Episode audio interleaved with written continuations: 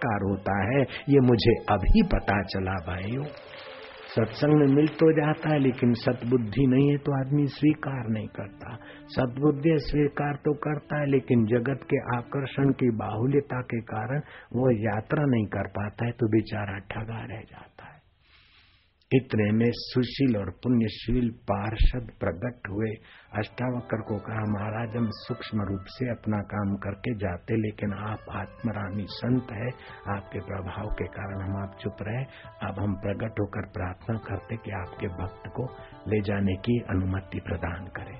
अष्टावक्र ने संकेत किया, देखते देखते वे पुण्यशील सुशील उस देवात्मा को स्वर्ग में ले जा रहे जनक की जब तक नज़र पड़ती थी, हाथ जोड़े देख रहे, बाद में अष्टावकर को प्रार्थना किया कि आप महापुरुष हैं, आत्मरामी हैं, मुझे वो योग विद्या सिखाइए जैसे मैं सूक्ष्म शरीर से अपने पूर्वजों का दर्शन करके आऊँ। अष्टावकर ने सिखाया, सूक्ष्म शरीर कैसे निकाला जाता है, मैं भी आपको बता सकता हूँ। जयराम जी की, सूक्ष्म शरीर की यात्रा कैसे होती है, मैं आपको सिखा सकता हूँ। जनक के जमाने में दो महीने लगे तो अभी जरा वातावरण चंचल है और देसी घी भी का भाव तो छह महीने लगते हैं, बाकी हो जाता है, ये सब संभावना है। राजा जनक ने ये यात्रा की और यमपुरी पहुँचे। यमराज ने कहा, तुम मरकर नहीं आए, अनऑफिशियली आए हो, इसलिए सीधे स्वर्ग नहीं जा सकते हो, वाया नरक होकर मैं दो आदमी देता हूँ, दो दूतों के साथ राजा जनक नरक होते हुए स्वर्ग जाने को निकले तो रास्ते में नरक की रेंज में हाय कष्ट हाय आक्रांत हाय पीड़ा। जनक ने पूछा, क्या बात है? बोले, महाराज, पुण्य फलम इच्छन्ति, पुण्यम न करोति मानवा, पाप फलम न इच्छन्ति, पापम करोति यत्न ऐसे लोगों को यहाँ घुटाई, पिटाई, धुलाई और प्रायश्चित कराया जाता है। जनक विस्मय में तनिक खड़े रहे। इतने में इस नारक के जीव बोलने लगे, बड़े शांति मिल रही है, बड़ा सुख है, बड़ा संतोष है, जनक तुम्हारी जय हो। जनक ने बोला, ये कैसे खुशी की खबर दे रहे हैं? बोले, महाराज, तुमने सत्संग किया है, सत्य स्वरूप ईश्वर में आत्म बल में विश्रांति पाई है, जो पशु बल से मनोबल से, बुद्धि बल से, संगठन बल से सर्वोपरि परमात्मा बल है, उसमें आप विश्रांति के धनी है, आपकी निगाहों से आध्यात्मिक और बरस रही है। आपके श्वासोश्वास और रोम कुपो से भी ईश्वरीय व्यवसों की तरंगे पापी नारकीय जीवों के नारकीय दुखों को मिटाकर आत्म शांति के आंदोलन से पावन कर रही। जनक के जमाने की बात थी, ऐसी बात नहीं। अभी भी आजकल हम जी रहे हैं। किसी को पति का दुख तो किसी को पत्नी का तो किसी को पैसे का तो किसी को यश का तो किसी को विफलता का दुख तो किसी को सफलता की ललक न जाने, किसी को कोई रोग का दुख तो किसी को कुछ दुख। और महँगाई का भूत तो चारों तरफ़, प्रदूषण की गड़बड़ी तो ऐसा नारकीय दुख में हम रहते हुए भी पिछले चार दिन सत्संग रूपी जनक की हाजिरी में हम कल युग के दुख को भूलकर भगवत शांति का एहसास प्रयास कर रहे थे, लाखों लाखों लोग। जो सत्संग करते हैं, कराते हैं, करने कराने में साझीदार होते हैं, उनके लिए भगवान शिव जी कहते हैं, धन्या माता पिता धन्यो गोत्रम धन्यम कुलोद भव धन्या च वसुधा देवी, यत्र गुरु भक्त मैं आप सभी को शिव जी के तरफ़ से, महापुरुषों के तरफ़ से धन्यवाद देता हूँ। तनिक बैठे रहना। साध्वी उमा जी भी आई है पहले दिन भी मैंने इनका ज़िक्र किया था। और प्रदेश में खूब परिश्रम करके राज्य व्यवस्था में भी यात्रा करके दिखाई और अभी भी कितना परिश्रम सहन करके पहुँच गई है, उनके भी वचन आप सुनेंगे। जयराम जी की। जोगन, यहाँ तुमको बोलने के लिए अभी आना पड़ेगा। चलो अलाउन सर। नारायण हरि नारायण हरि। बोलो ना, कंजूसी काहे करे तो? नारायण हरि नारायण हरि। चलो अलाउंसर आज लाल परेड ग्राउंड में विराट जन्मेदनी को देखकर सिंहस्थ कुंभ की याद ताज़ा हो रही है। लगता है राजधानी के विराट श्रद्धालुओं का समुदाय आज यहाँ सिमट आई है। विश्व के लाखों लाखों शिष्यों के जीवन रूपी नैया के खेवनहार, ज्ञान योग के अथा भंडार, प्रातः स्मरणीय बापू के पावन सानिध्य में चार दिन, चार घड़ी की नाई बीत गए। ये चार दिन भोपाल नगरी के लिए ऐतिहासिक दिन हैं। यहाँ के इतिहास में ये दिन स्वर्णाक्षरों में लिखे जाएँगे। राजधानी के इतिहास में, यह शायद पहला ही अवसर है कि किसी संत को सुनने के लिए ऐसी विराट जनमेदनी उमड़ पड़ी हो। पूज्यपाद बापूजी के दरबार में नगद सौदा है। उधार का कोई काम ही नहीं, दर्शन सत्संग से। दर्शन सत्संग से तत्काल ही शांति का, आनंद का अनुभव इस लाल परेड ग्राउंड पर पिछले चार दिनों से हज़ारों हज़ारों लोग करते आ रहे हैं। ऐसे दिव्य ज्ञान यज्ञ में शासकीय, अशासकीय, प्रत्यक्ष, अप्रत्यक्ष, किसी भी रूप में सहभागी हुए सज्जनों के प्रति समिति आभार व्यक्त करती है। और परम पूज्य बापू जी के श्री चरणों में यहाँ विशाल संख्या में उपस्थित भाइयों बहनों की ओर से हार्दिक प्रार्थना करती है कि यहाँ के लोगों की भक्ति व ज्ञान पिपासा की तृप्ति के लिए परम पूज्य बापू जी, कृपया वर्ष में कम से कम एक बार अवश्य ही पधारने की यहाँ कृपा करें।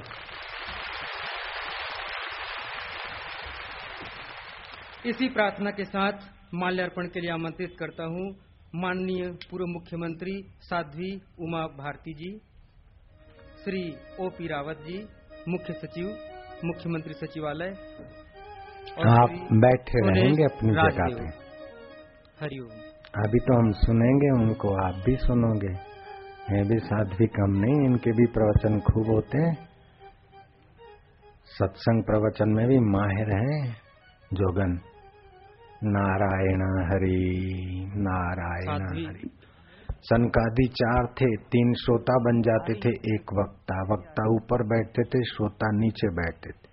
श्रोता को नीचे बैठने में ग्लानी नहीं होती और वक्ता को ऊपर बैठने में अहम नहीं होता था। क्योंकि भगवत चर्चा में सब एकत्व के आनंद में तदाकार हो जाते हैं।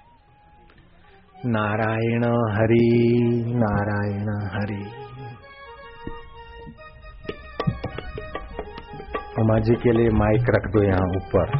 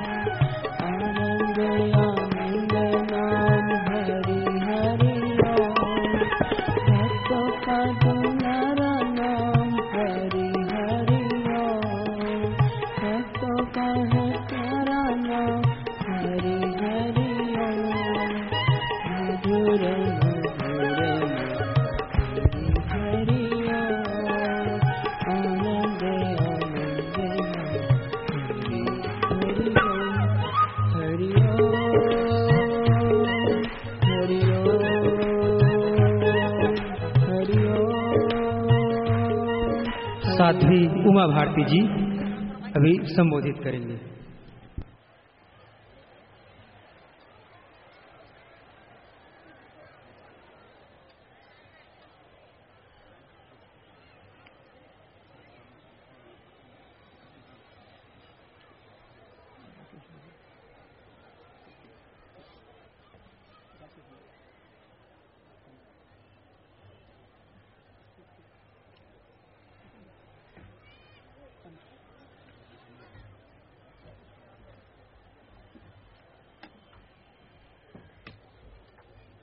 नारायण नारायण नारायण।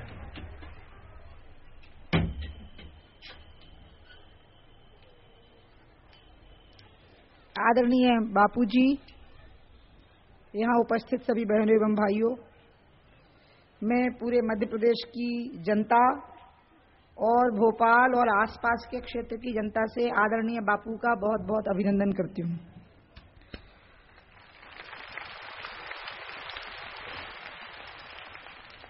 बसंत और फागुन के महीने के बीच में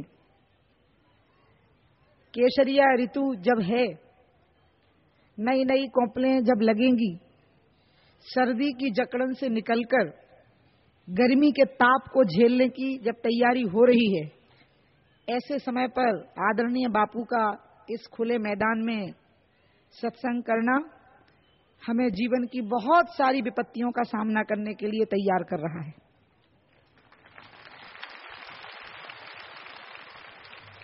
यह कलयुग है। चारों युगों में सबसे खराब और आखिरी युग है। लेकिन इस युग की एक विशेषता भी है। और वह विशेषता ये है, जो आपने सब्ज़ी के बाज़ार में देखी होगी। सुबह आलू के जो भाव होते हैं, शाम को चूँकि सब्ज़ी बेचने वाला अपने साथ वापस सब्ज़ी को ले नहीं जाना चाहता है तो शाम को जाते जाते उसी सब्ज़ी को, उसी आलू को, उसी पालक को, जिसको वो सवेरे बहुत महँगे भाव में दे रहा था क्योंकि शाम को उसको हल्का होकर के घर जाना होता है तो बहुत सस्ते में ही वो सब्ज़ी को बेच करके चला जाता है। जो भगवान सतयुग में बहुत महँगा होता है, त्रेता और द्वापर में भी महँगा होता है, कलयुग में वो भगवान मुझे लगता है कि बहुत आसानी से मिल सकता है।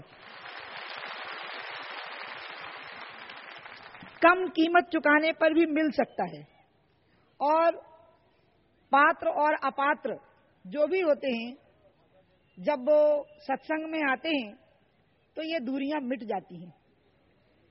जब बापू बोल रहे थे तो मुझे एक प्रसंग याद आ रहा था कि एक बार रामकृष्ण परमहंस देव से, देव के बारे में स्वामी विवेकानंद जी को किसी ने ये कहा कि क्या तुम उनके पास में जाते हो?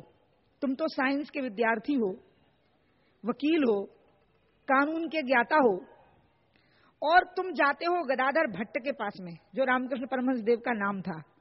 उनके पास जाते हो, वो तो अर्ध विक्षिप्त व्यक्ति हैं, उनको तो ज्ञान भी नहीं है। क्या है जो तुम उनसे सीखने के लिए जाते हो? तब विवेकानंद जी ने कहा था कि रामकृष्ण परमहंस देव क्या जानते हैं, इसको मैंने जानने की कोशिश ही नहीं की। लेकिन रामकृष्ण परमहंस देव की वजह से मैं क्या जानने लगा हूँ, यही मेरे लिए पर्याप्त है। ये बात जब मैं बापू को पहली बार मिली थी, तब भी मैंने कही थी। और अमृतानंदमयी माँ को भी जब मैंने एक बार मुलाकात की थी तो उनको कही थी। और पुत्ताप्रति के साईं बाबा जो मुझे बापू की तरह ही अपनी बेटी मानते हैं, उनको भी जब मैं मिली थी तो मैंने उनको एक बात कही थी कि बहुत पहले एक छोटी सी लड़की ने सिंगापुर में मेरी डायरी में एक वाक्य लिखा था। वो वाक्य मैं आपको ज़रूर सुनाऊँगी। इतना सादा वाक्य था, लेकिन उसका अर्थ इतना गहरा था। उसने लिखा था I love you not for what you are but for what I am when I am with you Bapu, हम आपको इसलिए प्यार करते हैं क्योंकि हम आपको इसलिए प्यार नहीं करते हैं कि आप क्या हैं। हम नहीं जानते हैं कि आप क्या हैं। लेकिन हम आपको इसलिए प्यार करते हैं क्योंकि हम ये जानते हैं कि जब हम आपके साथ होते हैं तो हम क्या हो जाते हैं। और हमें इतने से ही मतलब होता है। सागर में कितना जल है। हम क्यों नापें और अपनी बुद्धि लगाएँ? मेरा घड़ा जितना है, वो भर भर जाए। इतना मेरे लिए काफ़ी है। यहाँ जितने लोग जिस आनंद के साथ में बैठे हुए हैं, बापू की वाणी इतनी सरल है, मैं आपको सच बताऊँ, बापू बड़े डेमोक्रेटिक हैं, हमको अपनी आलोचना करने की भी छूट देते हैं। मैं कह सकती हूँ कि बापू से भी अच्छे वक्ता हैं, हमने सुने हैं, जिनकी साहित्यिक भाषा होती है, जो बहुत ऊँची ऊँची बातें करते हैं बड़े बड़े उदाहरण देते हैं, लेकिन कई बार वो मन पर प्रभाव नहीं छोड़ते। लेकिन बापी, बापू कैसी सरल वाणी बोलते हैं, बीच में कुछ जुमले भी छोड़ते हैं, लेकिन हमारी आध्यात्मिकता का जो, उसकी जो लय बनती है, वो टूटती नहीं है, बल्कि उसमें और गहराई आ जाती है। उसका कारण यह है कि बंदूक की गोली अगर सीधे मारेंगे तो चोट नहीं करेगी। उसको जब बंदूक के अंदर रख करके मारेंगे, तब चोट करती है। बात को सीधे बोलोगे तो कितना भी अच्छा बोलोगे तो असर नहीं करेगी। लेकिन वही बात जब खुद में से उतर करके निकलेगी तो बहुत असर करती है। और इसलिए बापू जब हमें कहते हैं कि मस्त हो जाओ तो वो मस्ती में वो बात कह रहे होते हैं। वो कहते हैं आनंदित हो जाओ तो वो आनंद में ये बात कह रहे होते हैं। वो कहते हैं, अपने आप को स्थिर करो। तो वो स्वयं स्थिर होकर के ये बात कह रहे होते हैं। इसलिए उनकी जो सरल वाणी है, वो हमारे मन पर इतना गहरा असर डालती है। और इसलिए मैं बापू का अभिनंदन करती हूँ। मानव जीवन मिला है। कितना सुंदर जीवन मिला है। हम हिसाब भी नहीं लगा पाते हैं कि शाम हो गई है एक पूरा दिन निकल गया। हम जन्मदिन मनाते हैं, लेकिन जन्मदिन में एक मरण भी छुपा है। कि हम इतने साल के हो गए, लेकिन हमारे इतने साल खत्म भी हो गए जब हमें लौट के नहीं मिलेंगे। एक दिन खत्म भी हो गया जो हमें लौट करके नहीं मिलेगा। इतना कीमती मनुष्य का जीवन है। जिनकी ज़िंदगी के छह महीने भी शेष होते हैं, उनकी वासनाएँ इतनी प्रबल होती हैं कि वो छह सौ वर्ष में भी पूरी ना हो। ऐसा मानव जीवन में इस प्रकार से व्यक्ति अपनी आकांक्षाओं के बीच में उलझ जाता है। ऐसे समय पर अगर अंदर अंदर परमात्मा से जोड़ने का कोई काम करता है तो ऐसी ही स्थितियाँ हैं और ऐसे ही हमारे बापू हैं जो ये काम करते हैं। और आपको मैं एक बात और अंत में कहूँगी। बस ऐसे ही हो जाइए आप। जब लड़की की शादी तय होती है, जब लड़की कुंवारी होती है तो उसको माँ बाप से बहुत प्यार होता है। वो कहती है कि मैं पिता के बिना रहूँगी नहीं। माँ के बिना नहीं रहूँगी, भाई के बिना नहीं रहूँगी। उसको भारी मोह होता है। अब अगर उसको कोई समझाए कि माँ से प्यार जरा कम करो पिता से प्यार कम करो, भाई से प्यार कम करो तो वो कितना भी संघर्ष करे, प्यार कम नहीं होगा। वो अपने आप को कितना भी दमित करे, वो प्यार कम नहीं होगा। लेकिन जब उसका विवाह हो गया, ससुराल चली गई, ससुराल के घर से पति से प्यार हुआ तो अपने आप मायके से उसका मोह कम होने लग जाता है। मुझे लगता है, बापू, आपने भी इन सत्संगियों को ऐसा ही कर दिया। इनकी इनकी ममता संसार से छोड़ने के लिए इनको संघर्ष नहीं करना पड़ा। ममता संघर्ष, ममता छोड़ने के लिए जब संघर्ष करोगे तो ममता कभी नहीं छूटती, बल्कि और गहरी हो जाती है। जब भगवान से भक्ति का भाव बढ़ता है तो संसार से आसक्ति स्वतः छूटने लग जाती है, स्वाभाविक प्रक्रिया में छूटने लग जाती है। इसलिए संसार से मेरी आसक्ति कम हो जाए, इसके लिए संघर्ष क्यों करें? बनी रहने दीजिए जितनी है उतनी। ये करिए कि भगवान के प्रति आसक्ति बढ़ती जाए। और ज्यो ज्यो भगवान के प्रति आसक्ति बढ़ेगी, जिसके हाथ में सौ रुपया होगा, उसको एक रुपए की कीमत कम लगेगी? जिसके पास में हज़ार रुपया होगा, वो उसको सौ रुपया छोड़ देने में कोई हिचक नहीं होगी? जिसके पास लाख होंगे, उसको हज़ार छोड़ देने में हिचक नहीं होगी? जो भगवान की गोदी में जाकर के बैठ गया, उसके लिए संसार का अस्तित्व ही खो जाएगा, संसार की कीमत ही खो जाएगी। और इसलिए बापू ने हमें नई दुनिया में भेजा। लेकिन बस मुझे एक ही परेशानी है, वो मैं यहाँ कहना चाहती हूँ। मेरी परेशानी ये है कि मैं कोई भी काम स्थिर मन से नहीं कर सकती। अगर मैं स्थिर मन से करूँगी तो मुझे हिमालय जाना पड़ेगा। स्थिर होते ही मैं हिमालय पहुँच जाती हूँ। मैं एजिटेटेड माइंड से ही काम करती हूँ, उद्विग्नता से। लेकिन उस, वो उद्विग्नता एक धुरी पर टिकी रहे, इसलिए बापू की गोदी में मेरा सिर रखा हुआ है। मैं इन्हीं शब्दों के साथ भोपाल वासियों की तरफ़ से, भोपाल के आसपास के लोगों की तरफ़ से जो बापू को बहुत प्यार करते हैं और आज यहाँ मौजूद हैं बहुत बहुत बापू का अभिनंदन करती हूँ। यह मैदान आमतौर पर अनेकों कार्यक्रमों को देखता है, लेकिन बापू आपकी उपस्थिति से, आपके सत्संग से, आपके हरिओम के गुंजन से इसका वातावरण बदल गया है, यहाँ का वायुमंडल बदल गया है। मैं यहाँ पर उपस्थित सभी श्रद्धालु जनों का भी बहुत बहुत अभिनंदन करती हूँ। और जैसे एक किलो दूध में अगर आधा चम्मच चीनी भी पड़ जाए तो मिठास पूरे दूध में घुल जाती है। ये चार दिन का सत्संग पूरे जीवन में इसी तरह से घुला हुआ आप सबको दिखेगा, हम सबको दिखेगा। मैं इन्हीं शब्दों के साथ बापू को बहुत बहुत प्रणाम करती हूँ।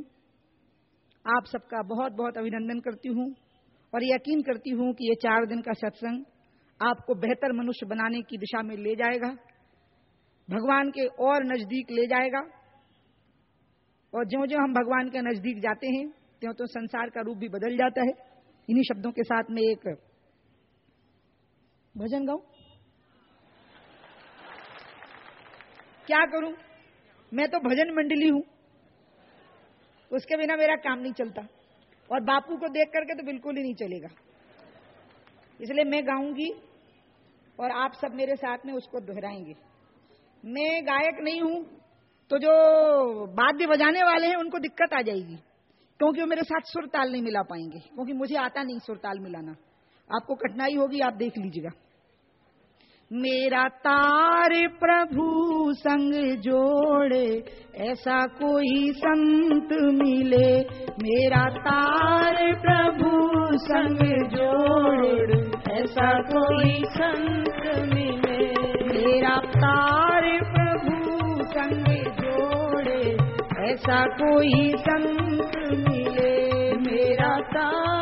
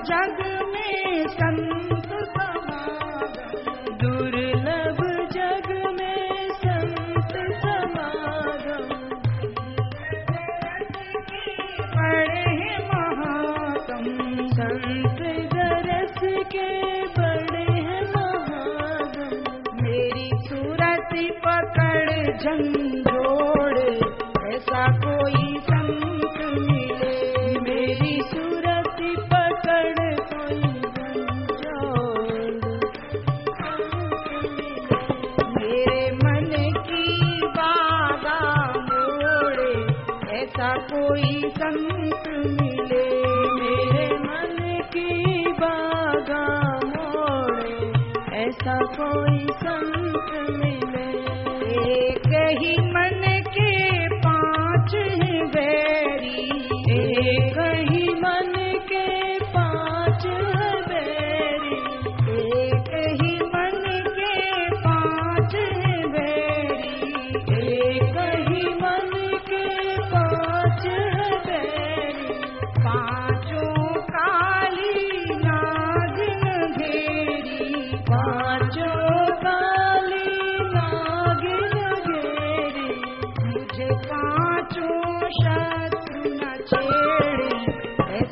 कोई मुझे शत्रु न छेड़े ऐसा कोई संत मिले। मेरा तार प्रभु संग जोड़े ऐसा कोई संत मिले। मेरा तार प्रभु संग जोड़े ऐसा कोई संत मिले।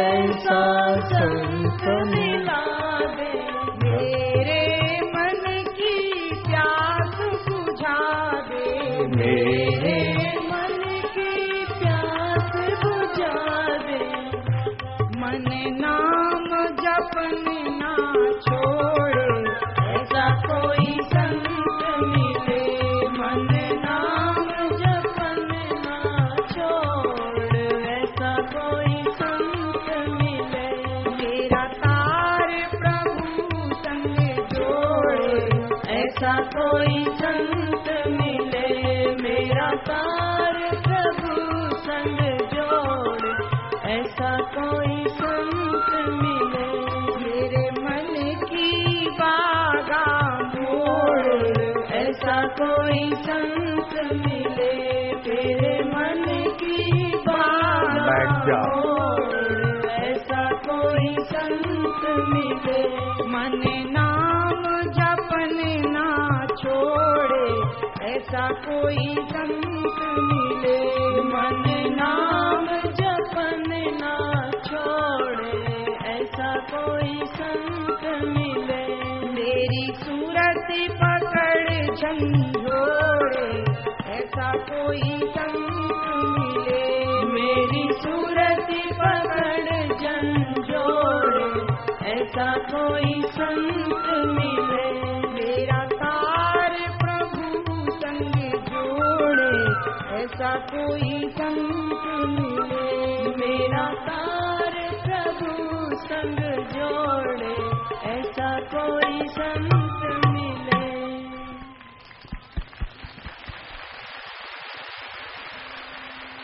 नारायण नारायण नारायण।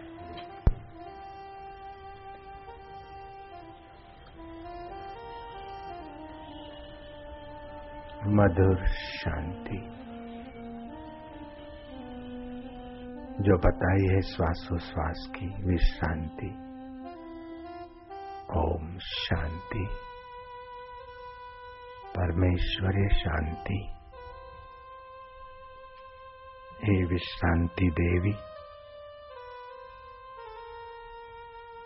हे भक्ति मातेश्वरी, ज्ञानेश्वर कहते हैं, हे श्रद्धा माँ माजी आई,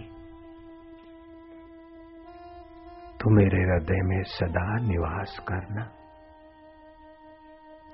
नारद जी कहते हैं, श्रद्धा पूर्वा सर्वधर्मा, मनोरथा फल प्रदा श्रद्धया साध्यते सर्वम। श्रद्धया तुष्यते हरि। श्रद्धा सभी धर्म, कर्म और प्रवृत्तियों का मूल है। वेदों में श्रद्धा सुक्त है।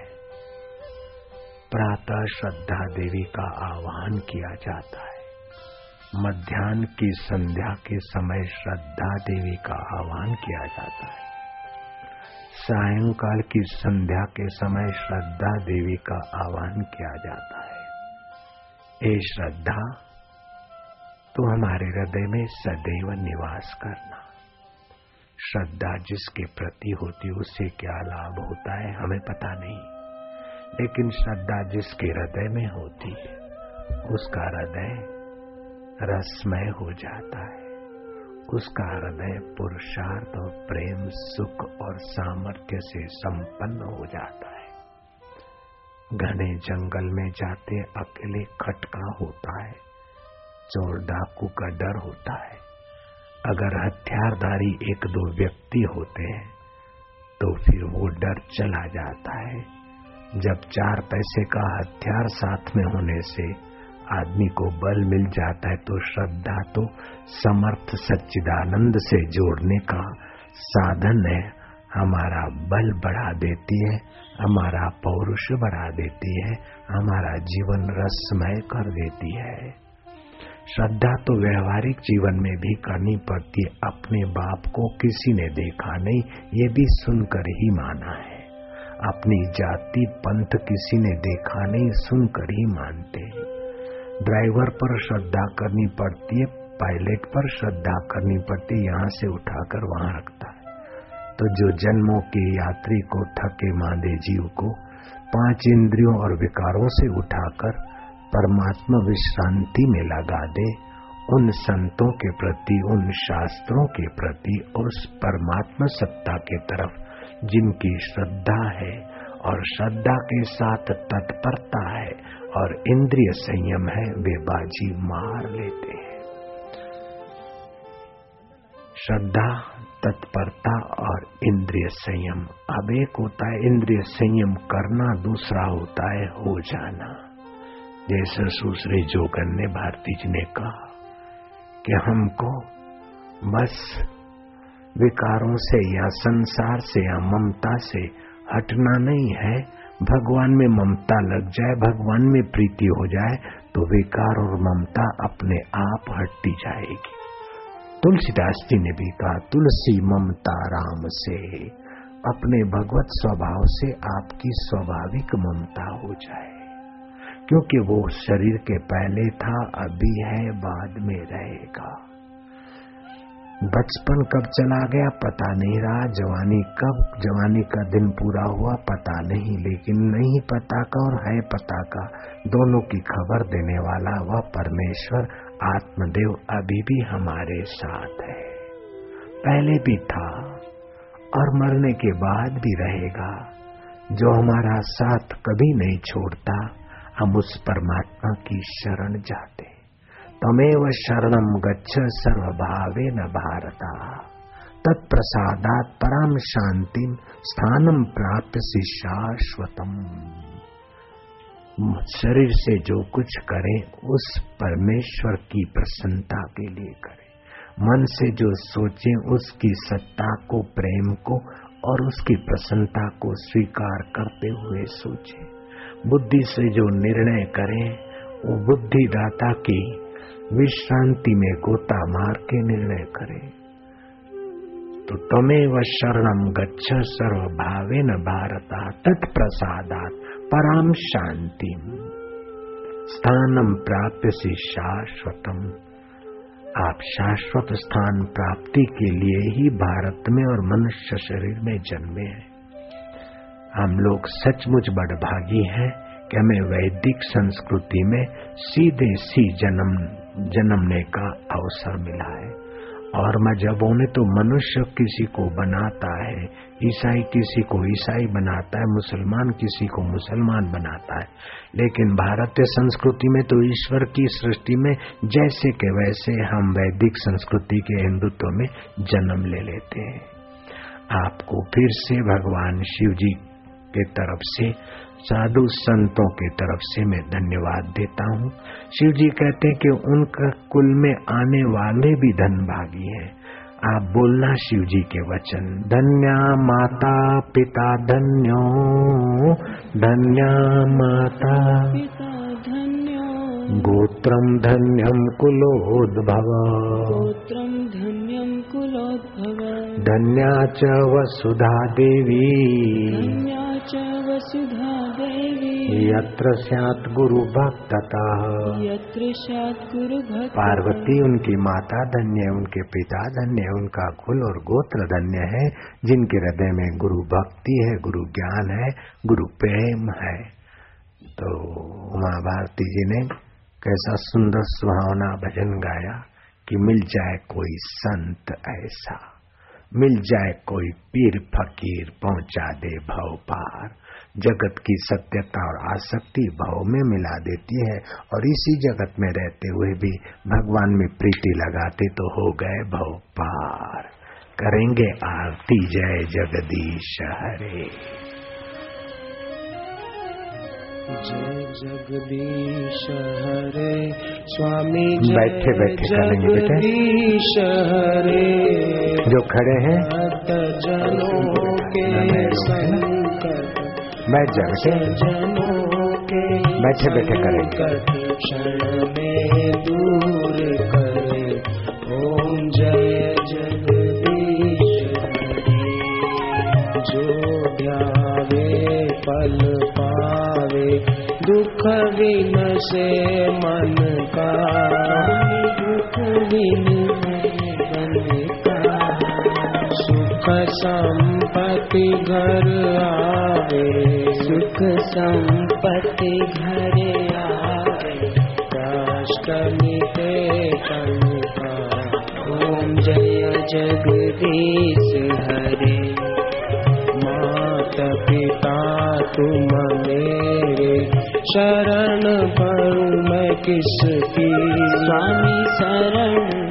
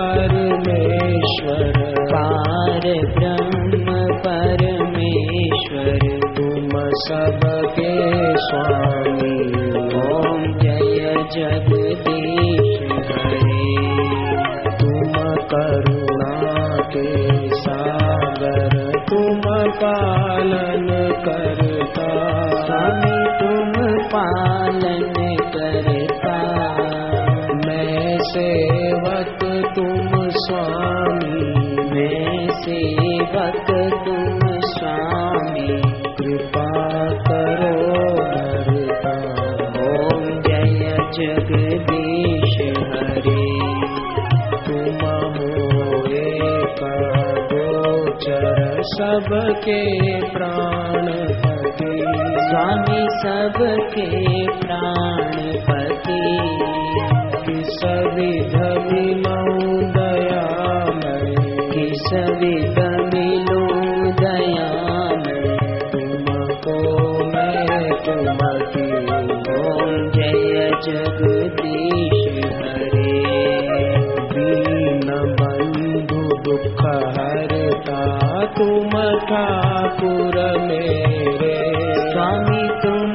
रक्षक मेरे। अपने हाथ उठाओ। अपने शरण लगाओ। द्वार पड़ा तेरे ॐ जय जगदीश हरे। विषय विकार मिटाओ।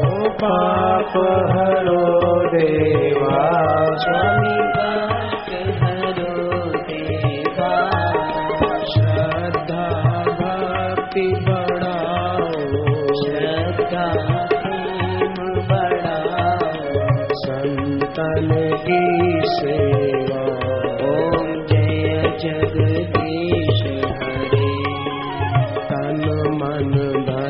सब है तेरा। स्वामी सब कुछ है तेरा।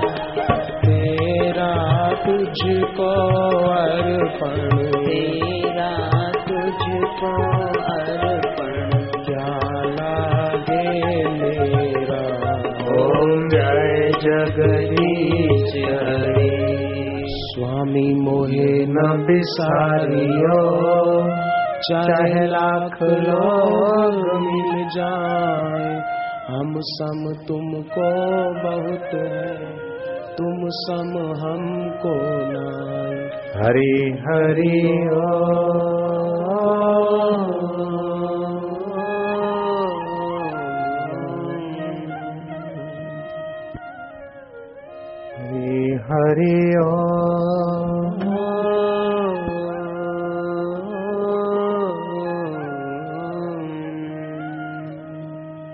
झोली भर ले फैलाओ झोली। कबीरा मांगे मांगना। कबीरा मांगना। प्रभु दीजो मोहे दोए प्रभु दीजो मोहे दो संत समागम हरि कथा। संत समागम हरि कथा। मो घर निश दिन हो। तो क्या करोगे भला?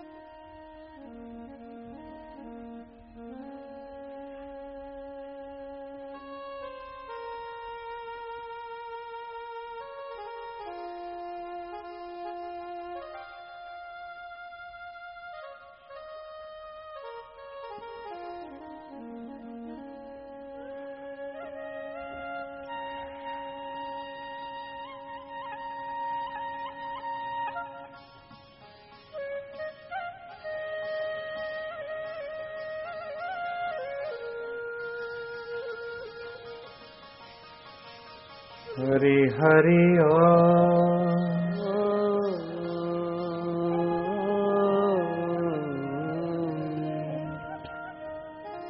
राम गयो रावण गयो। राम गयो रावण गयो।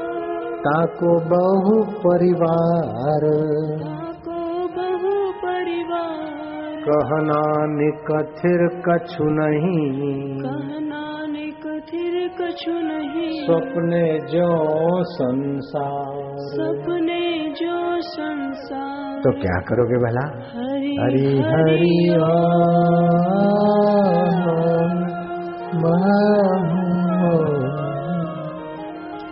हरि सम जग कछु वस्तु नहीं। हरि सम जग कछु वस्तु नहीं। प्रेम पंथ सम पंथ। प्रेम पंथ सम पंथ सतगुरु सम सज्जन नहीं। सतगुरु सम सज्जन नहीं। गीता सम नहीं ग्रंथ। गीता सम नहीं ग्रंथ। हरि हरि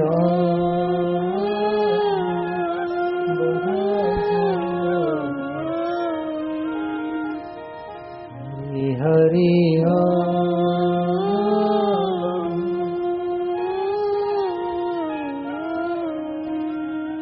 नाहं वसामि वैकुण्ठे।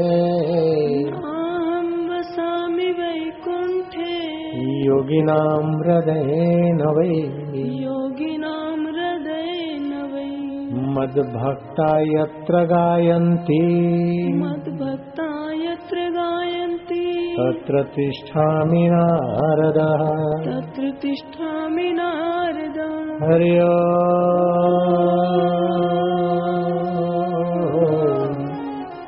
हरि भगवान कहते, नारद कभी कभार में वैंकुंठ में नहीं होता हूँ। योगियों का हृदय लांग जाता हूँ। लेकिन जहाँ संत और सत्संगी होते हैं मैं वहाँ अवश्य होता हूँ। जहाँ सूर्य, वहाँ प्रकाश, जहाँ चंदा, वहाँ चांदनी, जहाँ कुसुम के फूल, वहाँ सुगंध, जहाँ संत और सत्संग, मैं लोगों के हृदय में शांति रूप से, प्रेमा भक्ति रूप से, माधुर्य और ज्ञान रूप से प्रकट होता हूँ। नारद, गोलोक साकेत लोक में न मिलूं तो तू मुझे संत सभा में अवश्य मिल सकता है। नारायण नारायण, राम राम।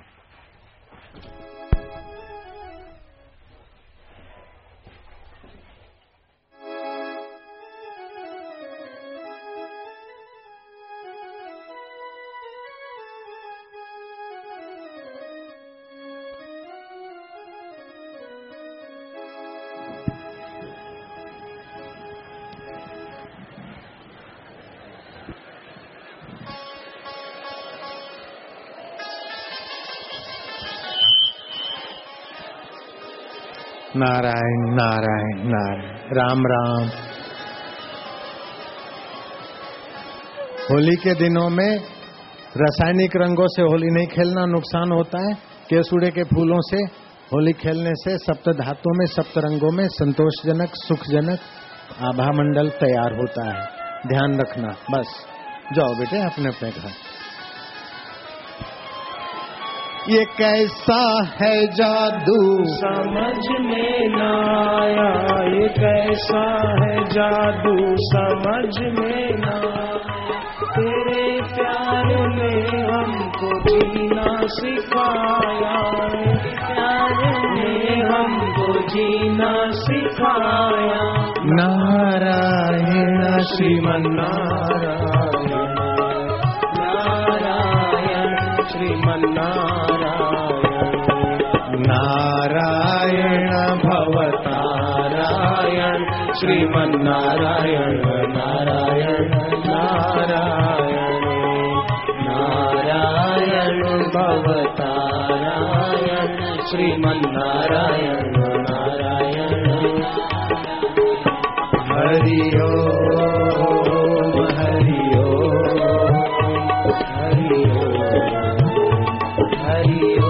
हरि हरि बोल।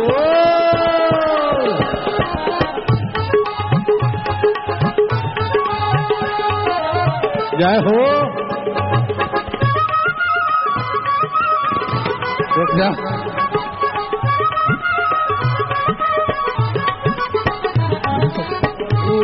मैं तुमको हे दाता दयालु, न भूलू मैं तुमको हे दाता दया इसी जन्म में गुरु रहमत को पालू। इसी जन्म में गुरु रहमत को नारायण श्रीमन नारायण नारायण श्रीमन नारायण नारायण भवतारा।